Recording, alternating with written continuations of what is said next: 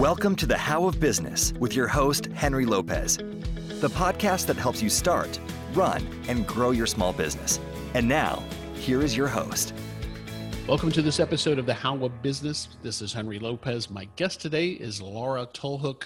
Laura, welcome to the show. Thank you so much. Yeah, I'm looking forward to this conversation. We've had a lot of episodes around hiring, firing, all of that process, the whole employee life cycle.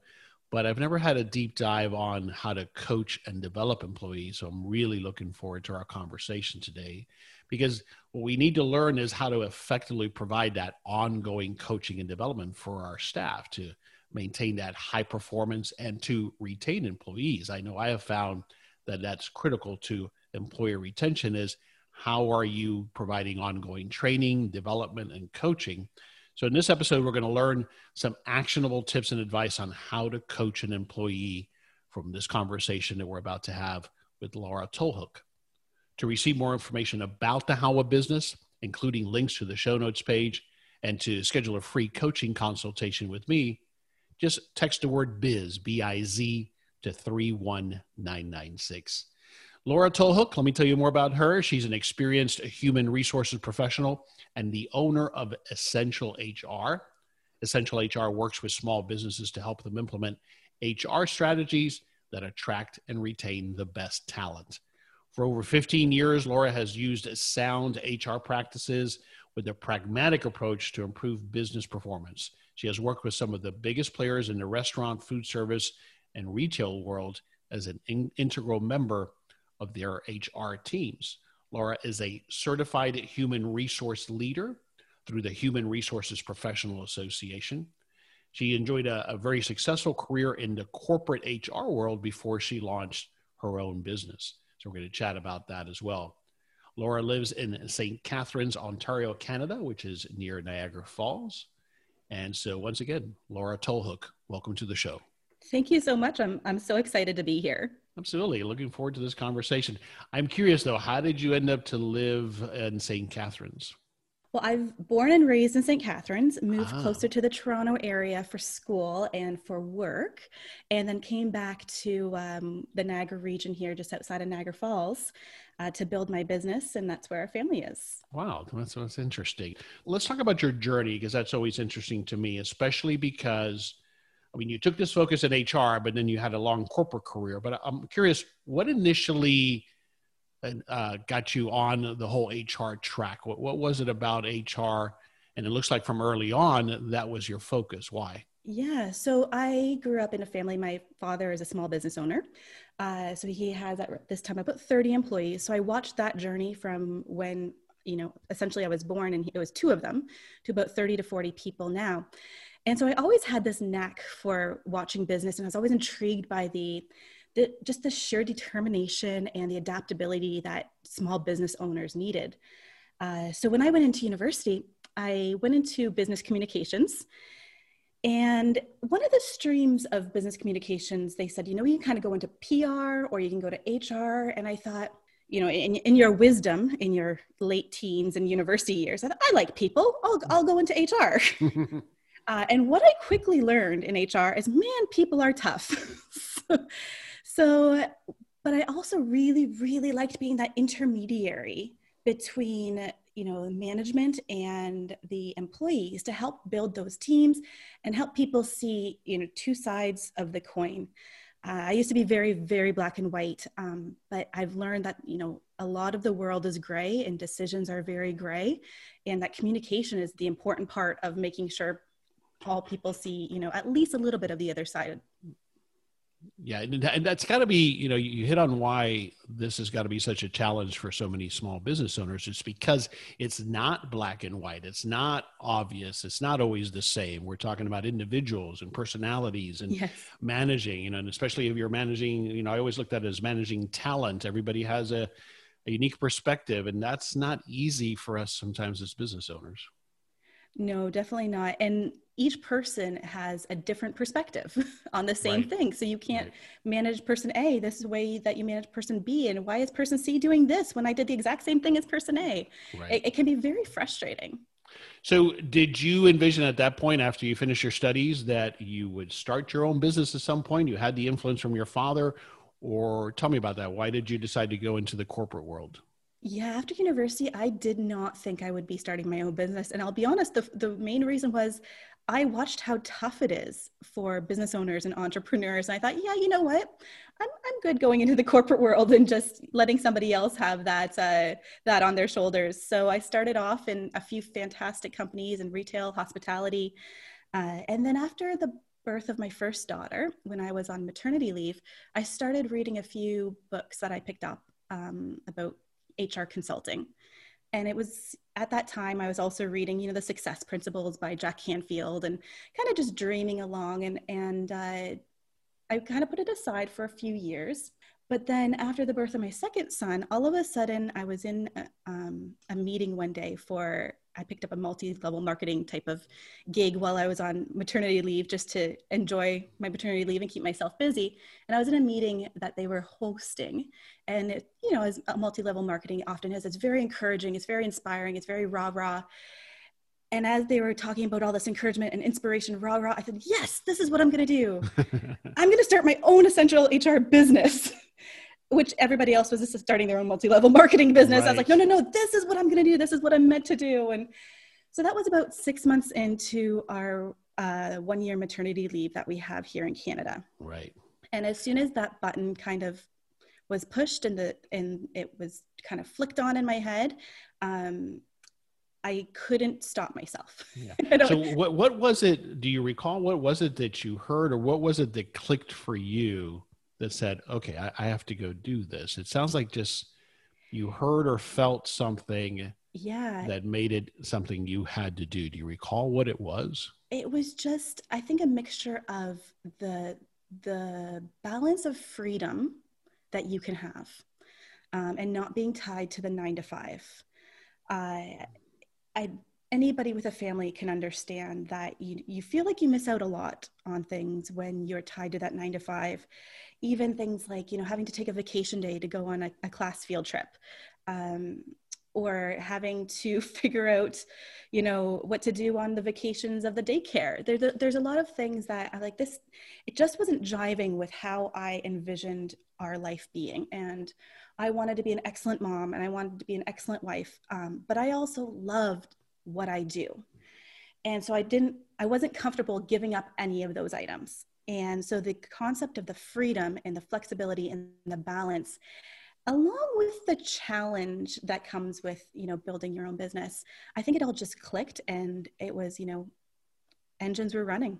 Yeah that's wonderful. Okay so within that maternity leave then uh, how long then before you launched did you not go back to your job at the end of the leave tell me about that transition so I had already planned on taking a few months additional as unpaid uh, at the end just to get through summer.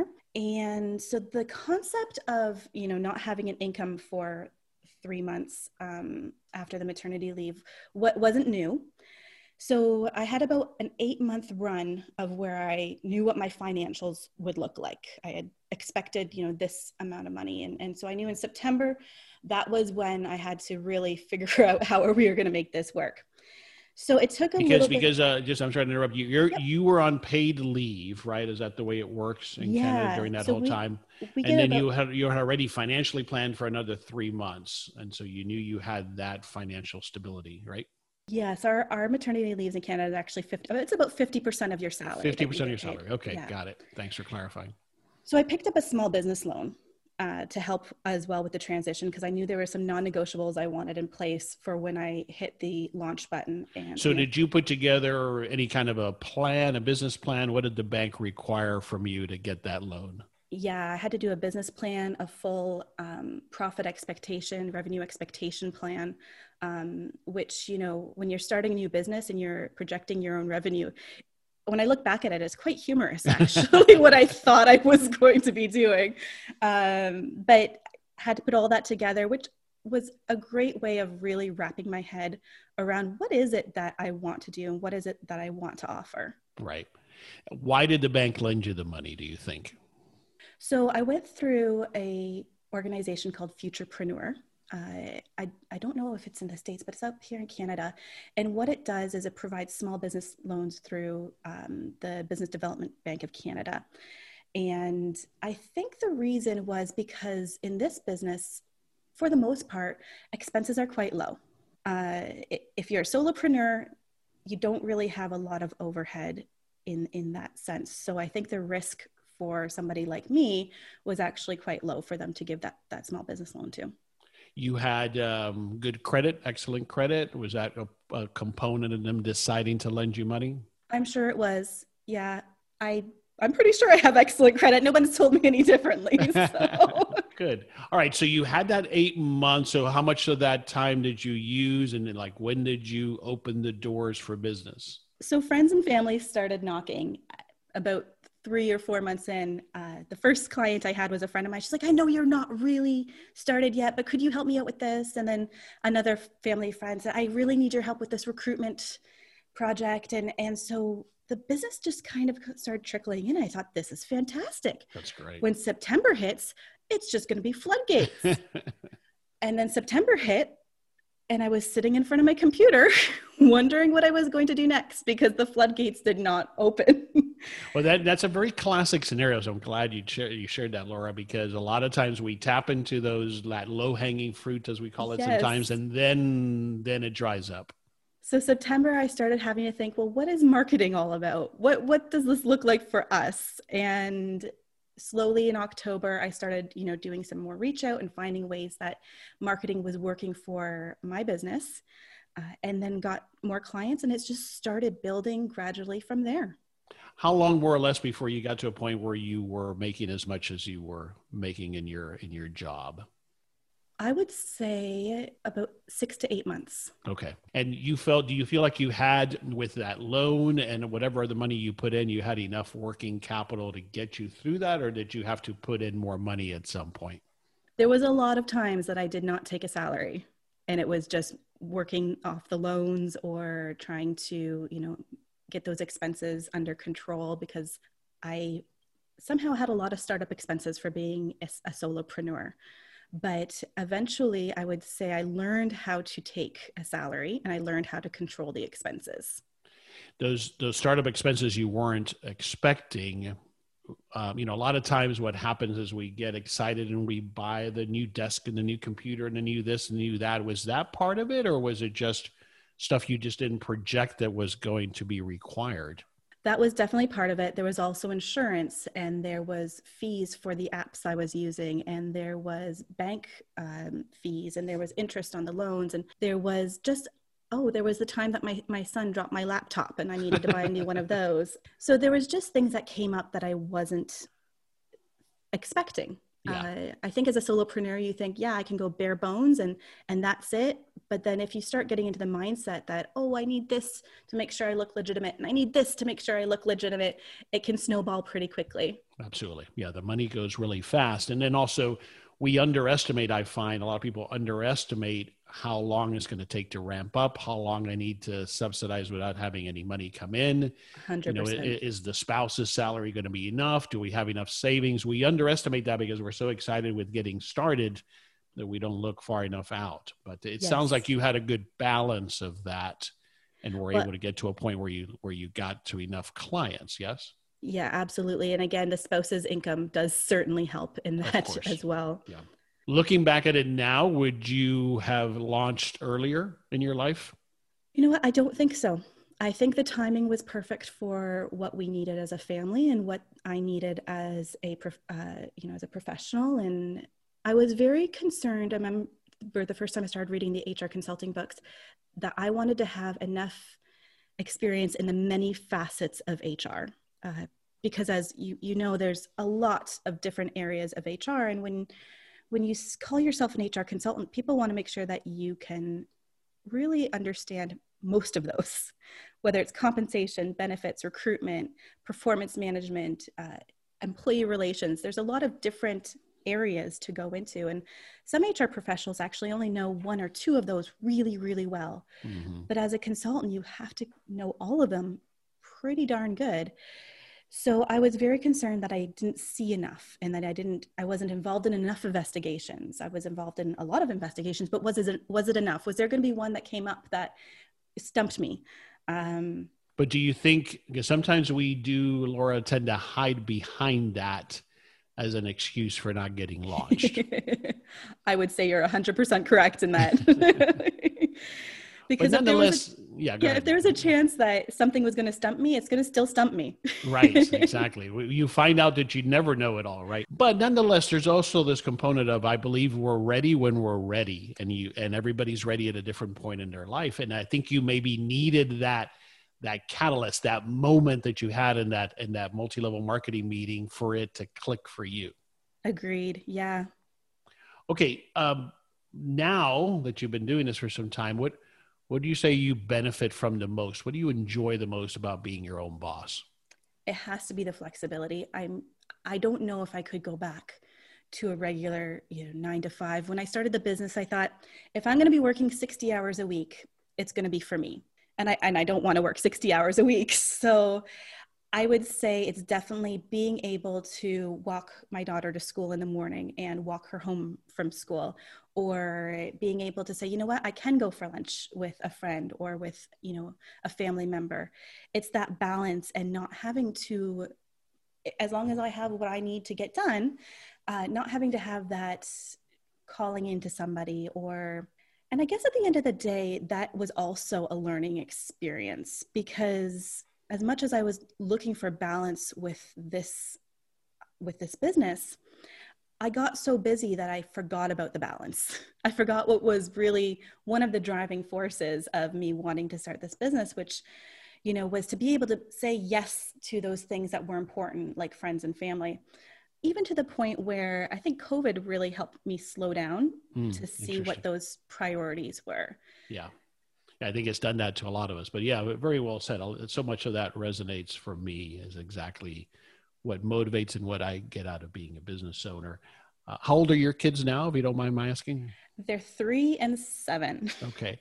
So have you given any thought to, because you mentioned at the start of the conversation that having observed your father and the, and the challenges of being a business owner, that that maybe put that off for you what I have found, uh, I've done a lot of thought of this and reading on this, is what happens is that we tend to bring home only the negative, right? Talking mm-hmm. about this issue or this lawsuit or this problem, client or customer, and our kids then that's all they hear, and they're like, I don't want any part of that. Have you thought about that? The the conscious kind of what you say and how you react to the business at home. Yeah, for sure. The example I have is my daughter meant said to me about a year ago she said mommy you're always working. And i thought to myself what what a strange thing because my whole goal was to be able to spend more time with her.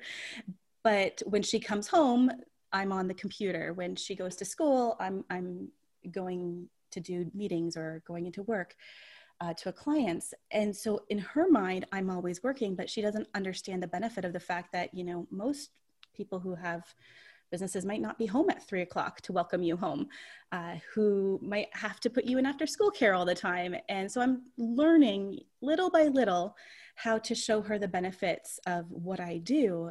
But even more importantly, is showing her how much I love what I do. Yeah, yeah. That's wonderful. And I and I assure you she will realize the benefits later. You know, we went through the same thing. My daughter now is graduated from university, but we talk about it all the time. So I think you've you've articulated it very well. So thanks for sharing that.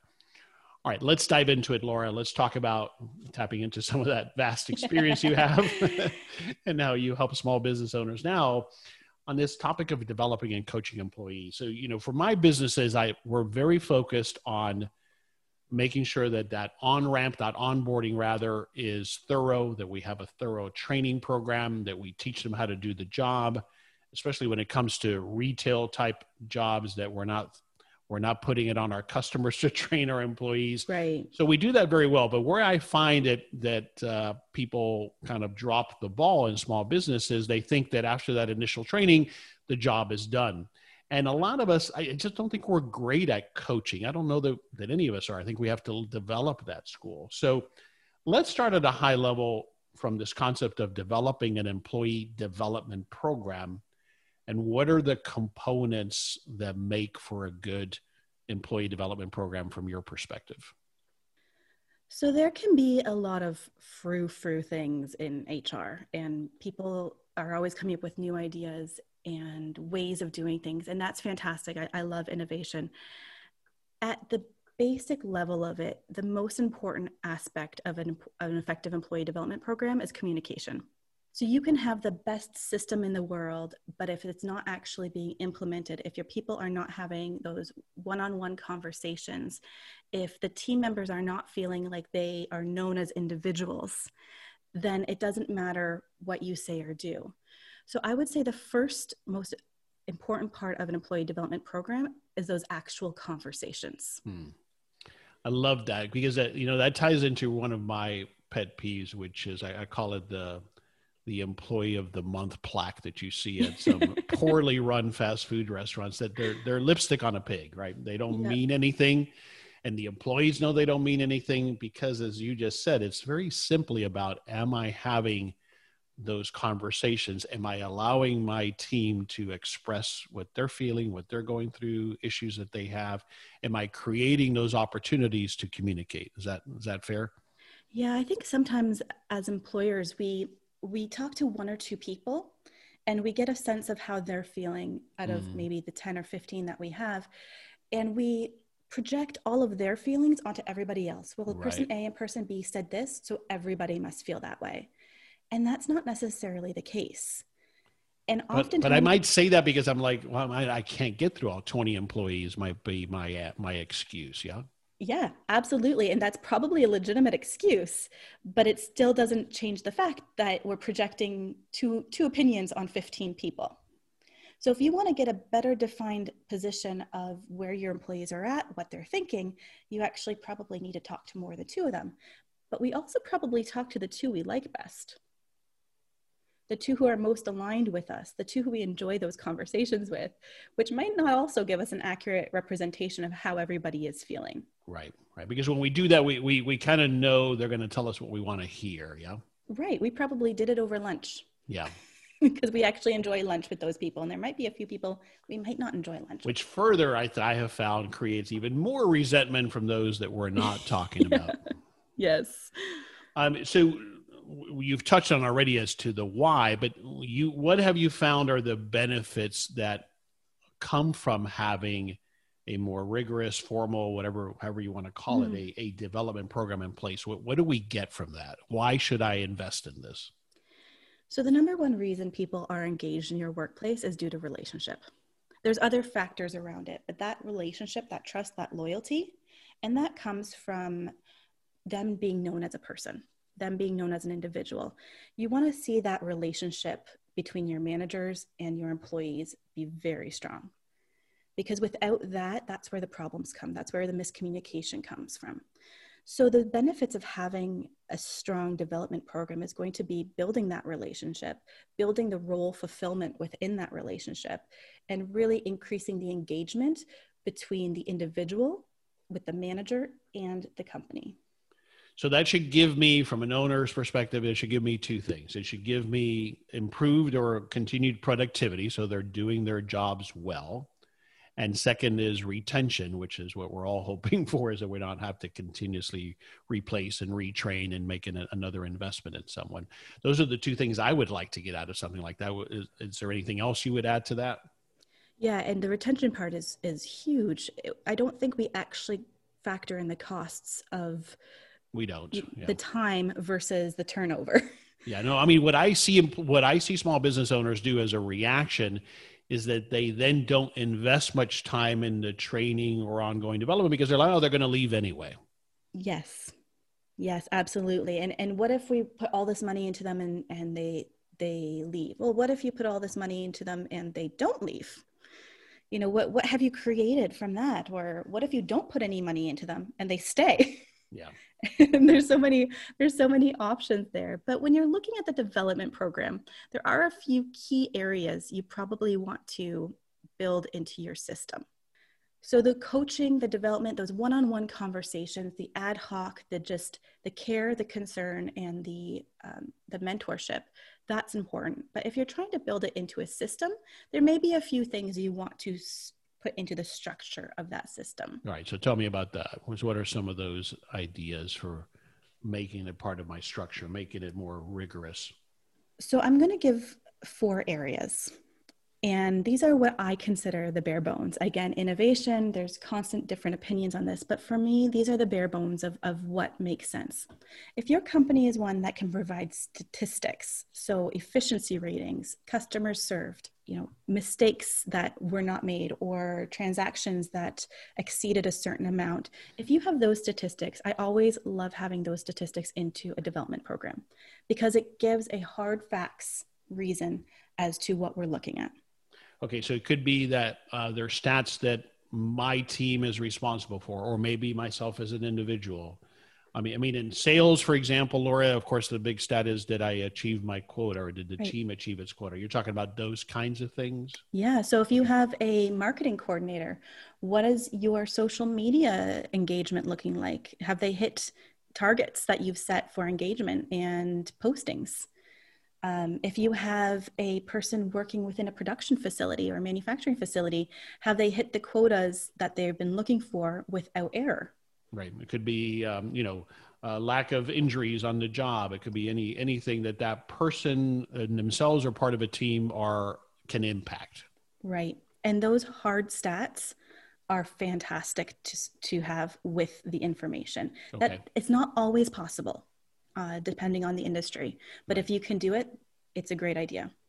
So the second thing we want is goals. And I break down goals into two areas. So supervisor driven goals and employee driven goals.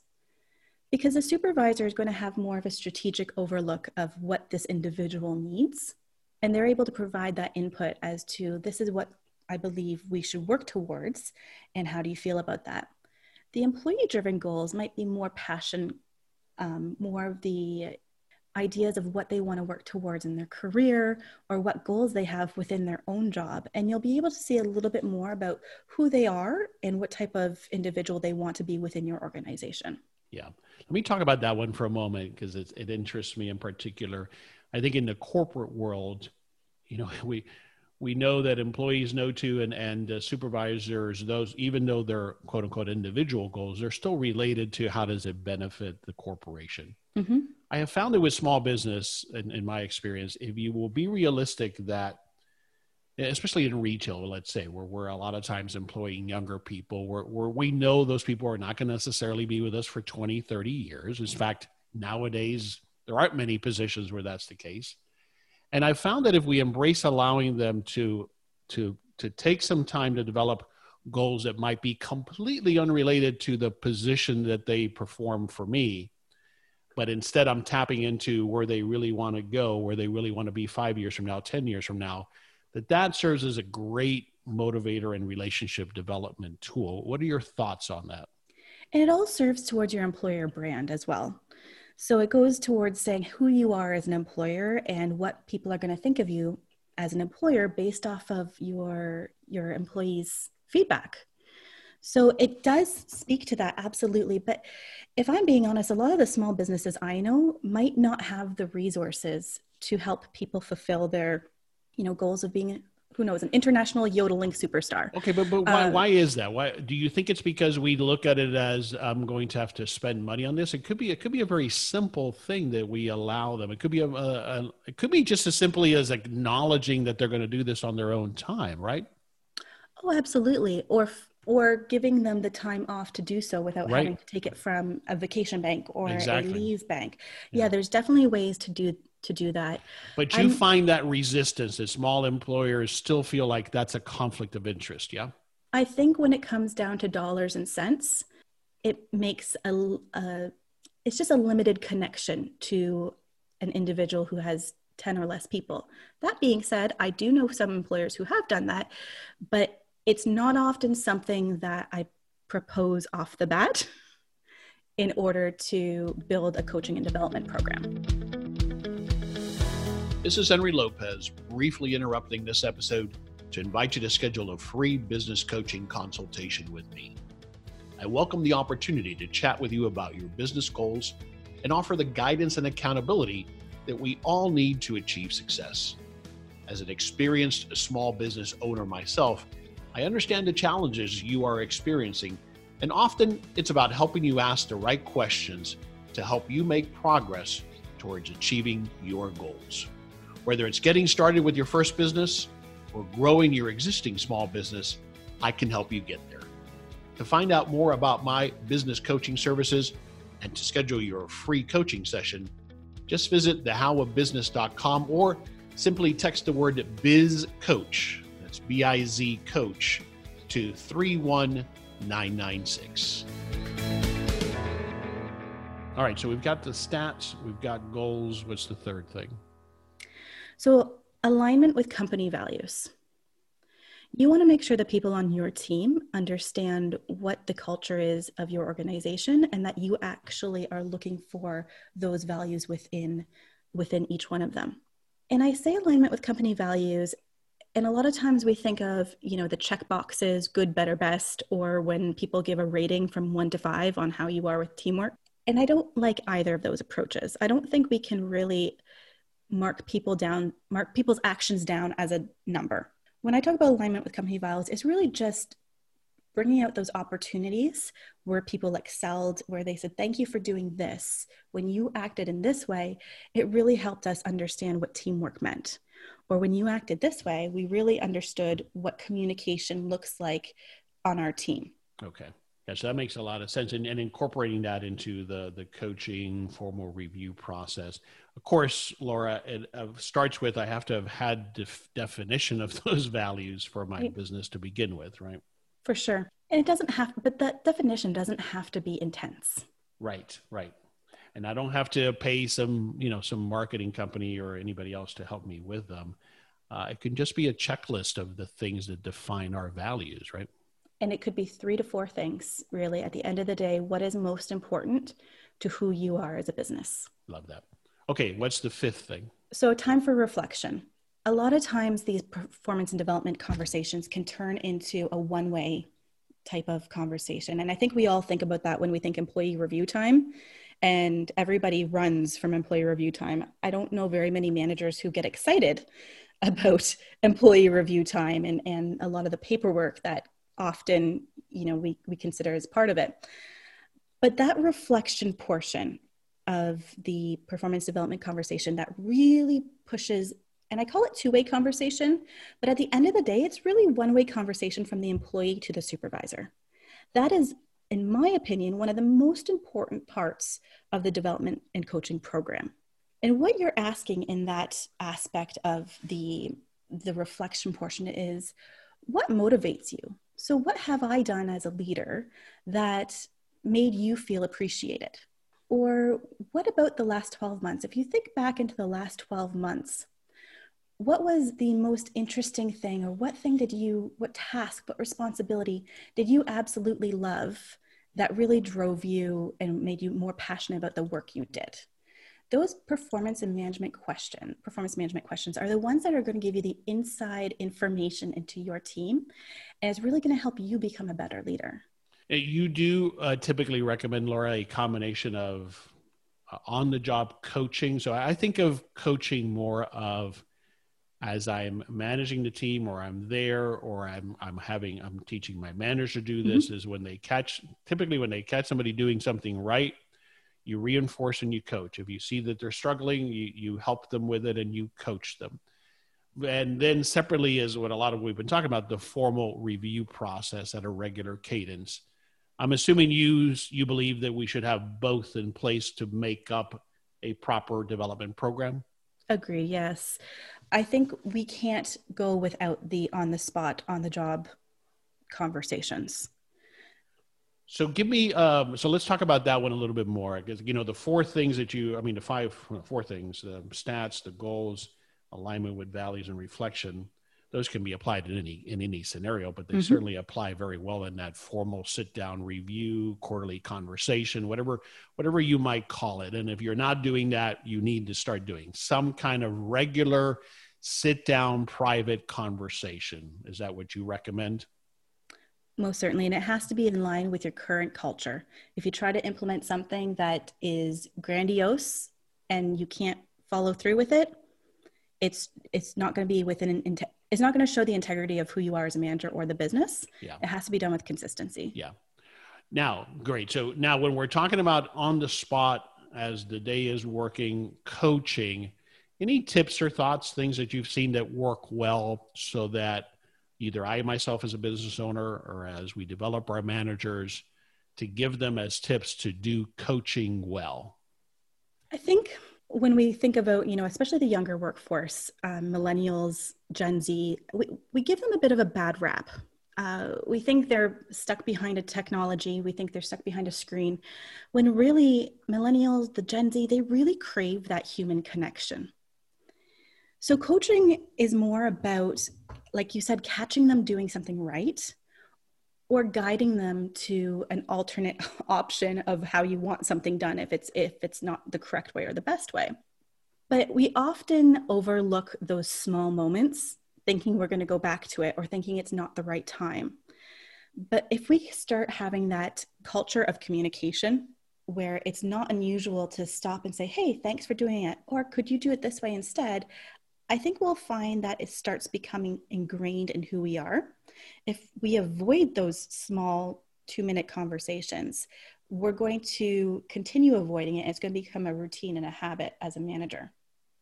And I think I've given this a lot of thought on the whole, you know, millennials, Gen Z, whatever, wanting it more, wanting to be praised more. Here, here's my thought on it, Laura. I think that, mm, you know, I'm 57, so I'm right at the end of the baby boomers. I think our generation wanted it just as much. We just were never empowered to ask for it or demand it, you know? But I think it's human nature to be given that positive reinforcement. It's just that that's just not the way it was done but now this generation has been empowered to say you know what? We're we're not going to stand for that. We we want this and need this connection and feedback. What do you think? Yes. And i've seen a few different um, articles on you know what it is that millennials want what it is that gen z wants and then comparing it to what what the baby boomers want and it's the same it's thing. it's the same thing. We just didn't we just were too afraid to ask for it or demand it. Absolutely. And so, i think the way that we would like like that um, the motivation, the encouragement is also, it's not just one size fits all. And I think that's where that coaching um, or that positive feedback has to, you really have to kind of think and dig a bit deeper. So there might be somebody who, you know, doesn't mind being called out with just, hey, can you do it this way instead? No problem. Your next individual, hey, can you do it this way instead? Personally offended, is embarrassed, can't believe that you called them out in front of somebody else. It is a very individual thing how we coach our employees. And again, that goes back to understanding who they are. Right. And I'm not going to know that unless I've had individual conversations with them on a regular basis to get to know who they are. Right. One of the things I always love asking in those one-on-one conversations is is like I mentioned, how how do you feel motivated? What are the things that, you know, I could do to help you feel appreciated on the job. Gary Chapman wrote a book called uh, Five Love, The Five Languages of Appreciation in the Workplace, and it kind of was a jump off from the five love languages uh, for relationships. But when you understand that there's different ways that you probably feel motivated or feel appreciated, then you can understand that other people feel the same way. So most people, they don't mind the pat on the back. Thanks so much. I appreciate it. Other people, you know, that's all they need. Mm-hmm somebody might feel even more appreciated if there was a company wide email sent hey i just wanted to thank so and so for going above and beyond in this in this area. Person number two absolutely mortified that you would send out that type of email. And then for myself you know if someone bought me a gift like just left a coffee or left you know some sort of token of appreciation i'd think eh, that's nice thanks. But it wouldn't resonate with me to the same extent that if you know a supervisor or a coworker said hey would you like to go grab lunch together that quality time for me means a lot more than a gift that somebody could leave meanwhile the person who left the gift thinks they poured their heart and soul into this thought and that i should feel appreciated from it but it just doesn't it just doesn't land in the same way mm-hmm. So, the same way that we think about appreciation in the workplace, we have to think about constructive feedback. Right. Okay. So I, I buy into all of that. The challenge, Laura, is that's a lot of work. You know, what you just described means I got to put in a heck of a lot more effort as a manager or a supervisor or an owner yeah. than I may have had to in the past, as, as we just talked about. Right. So what, what, what do you say to that? I would say it is a lot of work. It 100% is a lot of work. And I have yet to find any organization, large or small, that does this correctly 100% of the time. It is a, also a work in progress. We are always doing our best to become better individuals, better team members, better managers. And opposed to taking this as, you know, eating the whole pizza in one bite, let's think about it in bite sized pieces. What can we do today that will further help us be a better coach and manager to our team? Maybe it's just calling somebody into our office to say, "Hey, thank you for you know, helping out with that customer when you when it was time for you to go home." Maybe it's stopping by somebody's workstation and asking them how their their evening was. It's just making those small connections let's not eat the pizza in one whole bite let's find the little areas that we can we can find to connect with our people in order to build that relationship but you would would you suggest combining that and i completely agree in my experience taking it a step at a time but combining it with some kind of formal cadence to when we sit down with our employees for a more formal review or conversation? I i would. And the, the review is tough. I uh, I always like to combine the goal setting with the alignment with company values. When we think about, you know, review, we absolutely do need to look back, but I think there's so much more importance in looking forward. Okay. Let's talk about those coaching moments, the in the moment coaching as our opportunity to realign actions that aren't yet where we need them to be. Mm-hmm. And our development program, our formal development program can be a lot more forward focused if we're having those small two minute conversations on the fly on the on the floor yeah I think well, you know what I see happening, Laura, is we think we're we're small enough that a we don't have the time, we don't need that. That's something that big corporations do.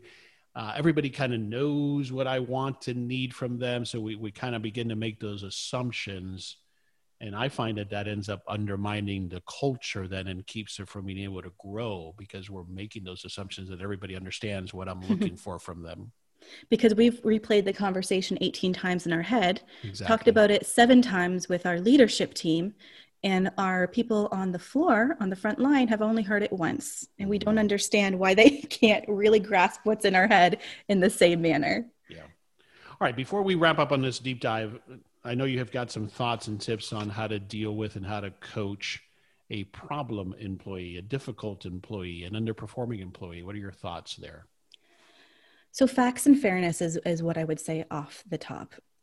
What sometimes happens when we have an underperforming employee is we get this tunnel vision, and all we see is that person and what they're doing wrong. And sometimes it may not be it may not be fair from the sense of holding them more accountable than we might hold their counterparts who we haven't got caught in the tunnel vision. So, the first thing I say is make sure that we're not overly focused on this one individual. But the second thing is with an underperforming or difficult employee, it has to be facts and it has to be timely. So we can't go back to the underperforming employee for things that they did three months ago and expect them to take it to heart in fact, what I found with underperforming or, or difficult employees is, is, they don't take much to heart. When you bring things forward to them, they often they, their back gets up, and rightly so. Our most of us have our back get our backs up, but it doesn't sink in. And so when it comes to those conversations, it has to be on paper. Mm-hmm. They have to see that this is a conversation that is very important and that we've it's so important in fact we've written it down on paper so that you know that these are the issues that we need you to take to heart as well.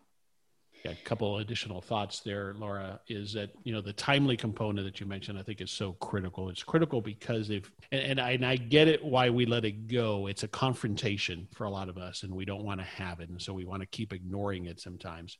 But it totally undermines and destroys your culture because especially in a small environment because everybody else picks up on that that that's acceptable that that mm-hmm. behavior or low performance is acceptable. I'm sure you've found that as well. Yeah and a lot of people say sandwich the feedback and i hate sandwiching feedback. Sandwich the feedback. I don't know what that means. So sandwich the feedback you know you, something good that they've done what ah, you need them to work on and then finish it off with you know how much we appreciate and love who they are. And oftentimes especially with an underperforming or difficult employee sandwiching feedback does not work. All they hear is, I'm great. Oh, yeah. Oh, they said something in the middle and they still love me. and that's all that you get. And you say, I've had three conversations. Why is this person not getting it? Yeah. Well, they heard the bread and they didn't get the meat. Sometimes with these conversations, you have to come straight at it and be very succinct, very straight to the point, and have it on paper. Have it on paper. The have it on paper is a key component because that's what then leads you to effectively terminating this employee if they're not going to correct their actions after you've reviewed it with them and given them um, what they you know explicit instructions on what they need to do. Because that's the other big thing that we do as small business owners is we drag our feet on getting rid mm-hmm. of people who are not a fit. Yeah. And then when eventually if unfortunately they do have to become terminated because the behavior doesn't change they actually have a uh, records of all right. the times Absolutely. that you talk to them about the same thing versus you know all they got was sandwiched feedback and now they don't have a job and they have no clue what happened along the way despite how much pain and suffering you've gone through trying to manage the situation that's right that's right so you know what, one of the ways i want to summarize this because it's, it's one of the beliefs i have i think that when an employee doesn't perform or we have to terminate someone we have to in part it, it could it simply can be they were the wrong fit. And but immediately what we have to do as employers is look at our process our systems our program and see where we may have failed that employee. Where can we improve to either a not have hired that person because maybe we could have identified that they were not going to be a fit or more importantly where did we fail that employee in the way of systems tools development so that maybe mm-hmm. we could have had them do a better job and I think oftentimes when employers terminate somebody, there's there's two schools of thought. One, as you just said, is have I done my absolute best to make sure that this is on them and not on me? Have I given them the tools and resources they need? But the other kind of school of thought is people just say, well, they just didn't fit the bill, they didn't cut it, and that's on them. And I don't think that's the right approach it can be an approach, but I don't know if it's the right approach at the end of the day that's going to help build your employer brand to know that you're a top company who people will want to work for. Yeah, I'm with you on that. That's been my experience as well.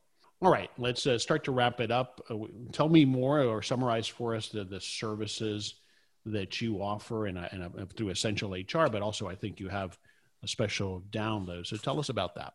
Yeah. So with Essential HR, we ideally work with uh, customers and, and clients, businesses who are five to 50 people. A lot of times, these individual businesses don't have the requirement really to have a full time HR person on board, but they do need the support and they'd love to have somebody who they can call or email to guide their management teams and leadership teams through tough employee situations, walk them through training processes, um, even build up some of their HR structures. So the first service offering we have is, is uh, monthly partnerships. So our partnerships actually start at five hours a month. So for a small business who just needs that additional support on different items or um, guidance through different sticky employment situations.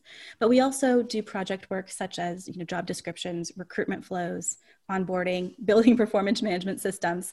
So that's how we help small businesses.